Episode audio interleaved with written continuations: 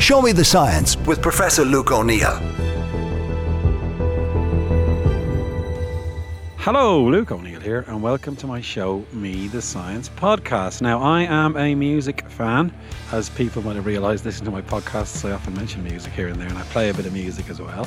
This one is very musical. It's the science of heavy metal music. Now, you might wonder, what has that got to do with science? But the fact is, over the past few months, a big study of heavy metal has been done from a scientific point of view, and it's really interesting. It turns out heavy metal is very good for you. Now, you might think it's noisy, and some people hate heavy metal and it kind of gets in their wick and so on. But scientists have proven that's really good for you in various ways. And secondly, it ties into climate change. There's something that you mightn't expect, and that's what really got my attention. And in fact, being a heavy metal music fan might actually help the climate change crisis that we have. And you might find that hard to believe, but I'm going to give you the science behind that as well. Now, first of all, as ever in science, we have to define things. What is heavy metal?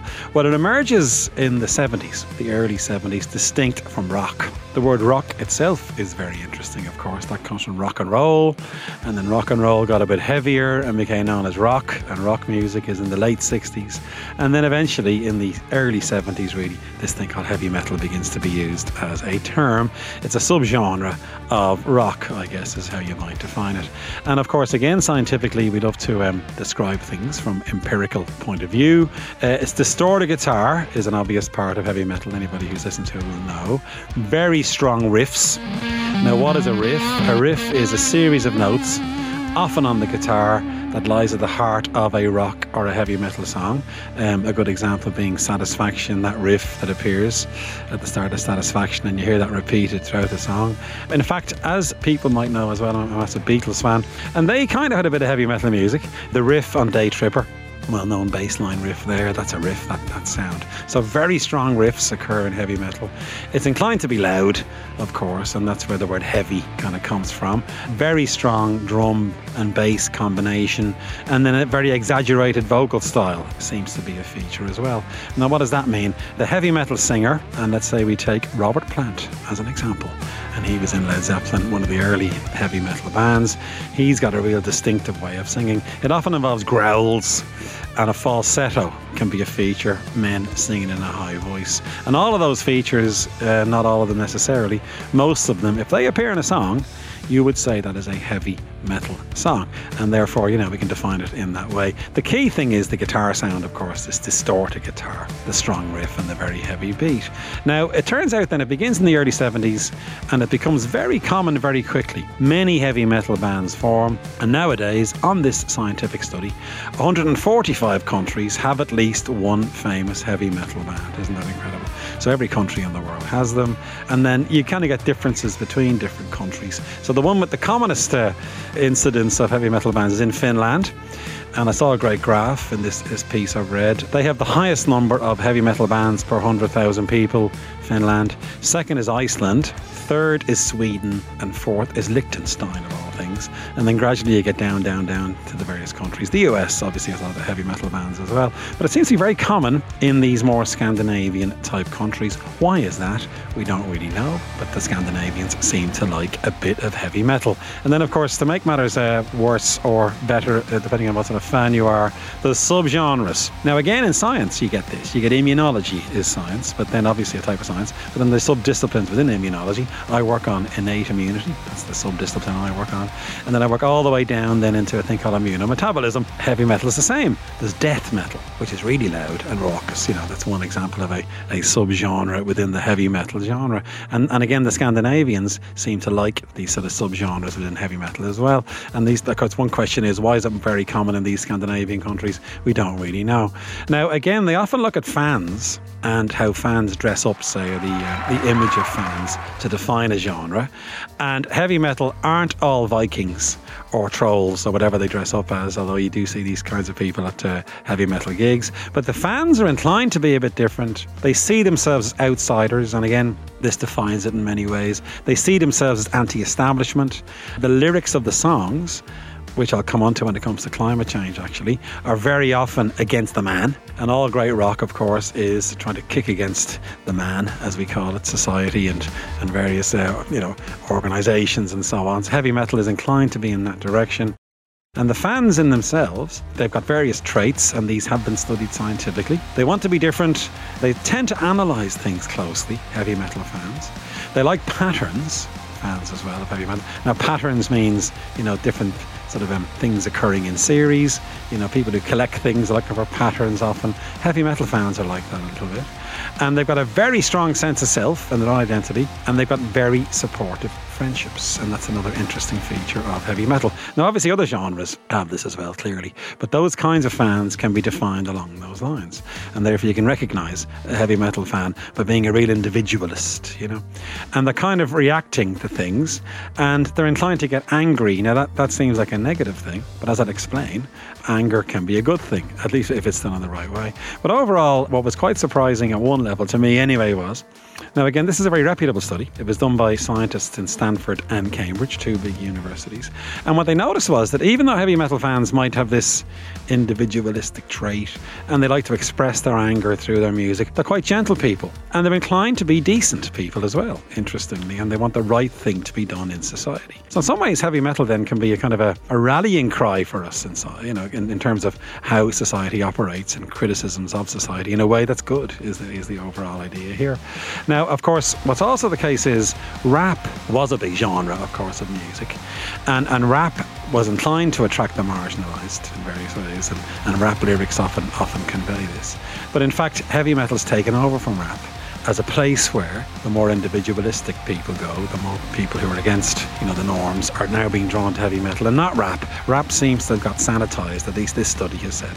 Of course, as any rap fans listening that might take issue with that. But but still, overall, these musicologists are now saying that the kinds of people who went to rap are now being drawn to heavy metal overall, and uh, and that probably tells us something about how music is changing. Now, what I also spotted was, you know, the thing about heavy metal then overall is great bond between the fans, great camaraderie, great friendships are, have emerged as part of the heavy metal uh, group of fans who like them.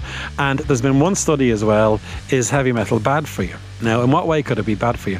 Well, if it's too loud, it might damage your hearing, and that can apply to any type of music.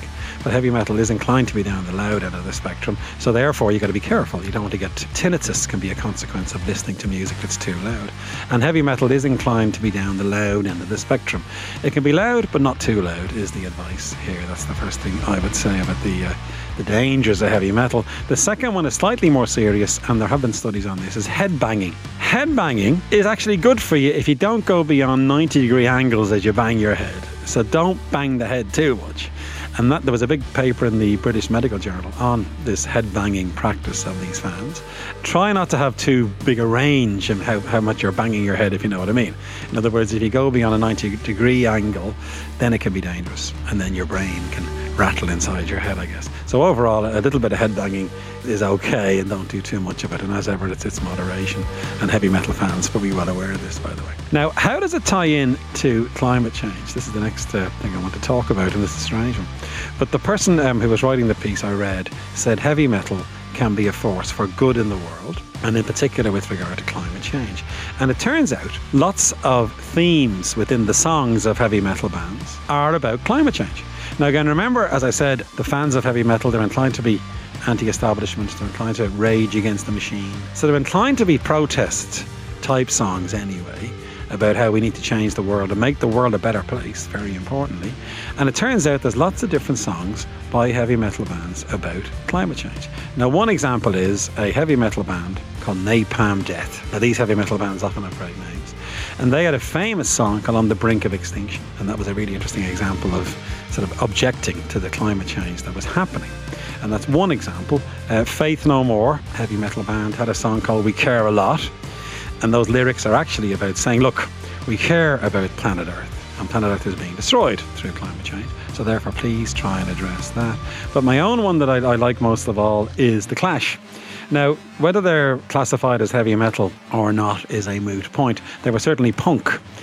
And punk kind of emerges round about the same time as heavy metal, a bit later maybe the punk movement emerges. But again, punk is very like heavy metal. loud guitars, distortion, lyrics that speak to people that sort of object to the what's going on in society in a way to try to change things and make things better. And The Clash were a great example of a punk band. But they wrote a great song called London Calling. And that has the following lyric The ice age is coming, the sun's zooming in, meltdown expected, the wheat is growing thin. And that song actually is about the impending apocalypse, cheery and all as that may be. But the fact is, it's saying, look, we're wrecking the planet and we've got to do something about this. And London Calling was kind of a, an anthem in many ways then for the punk movement. And it also speaks to the heavy metal movement. So basically, what this means is, and the analysis says this heavy metal, the lyrics of lots of songs, is objecting to the damage we're doing to the planet. And can we actually save the planet? And so, therefore, heavy metal can be a source of good in the world to say, look, we've got to address this impending crisis that's coming because of climate change. And, and again, this piece said there's more and more lyrics coming out now about climate change in the heavy metal genre, and that has to be a good thing. So it's a good development that's happening in that regard. And again, it speaks to the overall goal of heavy metal, if you will, which is okay, it can be to be angry, it can be to be loud, but it's trying to make things better overall, is the message, with some exceptions, obviously. But overall, many of the heavy metal bands are trying to be a force for change. And of course, be a damn good band that plays really good rock music, and playing it loud can be a good thing. And then the last two things is it can be good for your mental health. Now, what do I mean by that? It's okay to shout occasionally. It's okay to get angry. It's okay to go to a big heavy metal gig and shout your head off and really get into it. That's a release.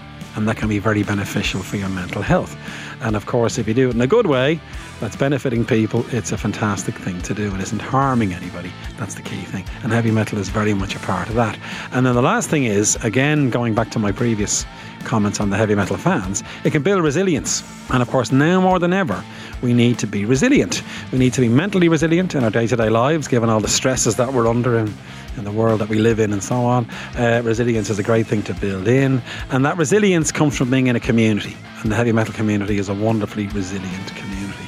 So overall then, the bottom line is heavy metal is great. It's good for your health. You can let off some steam at a heavy metal gig as long as you're careful with how loud it gets with the head banging. It can be really beneficial to your health.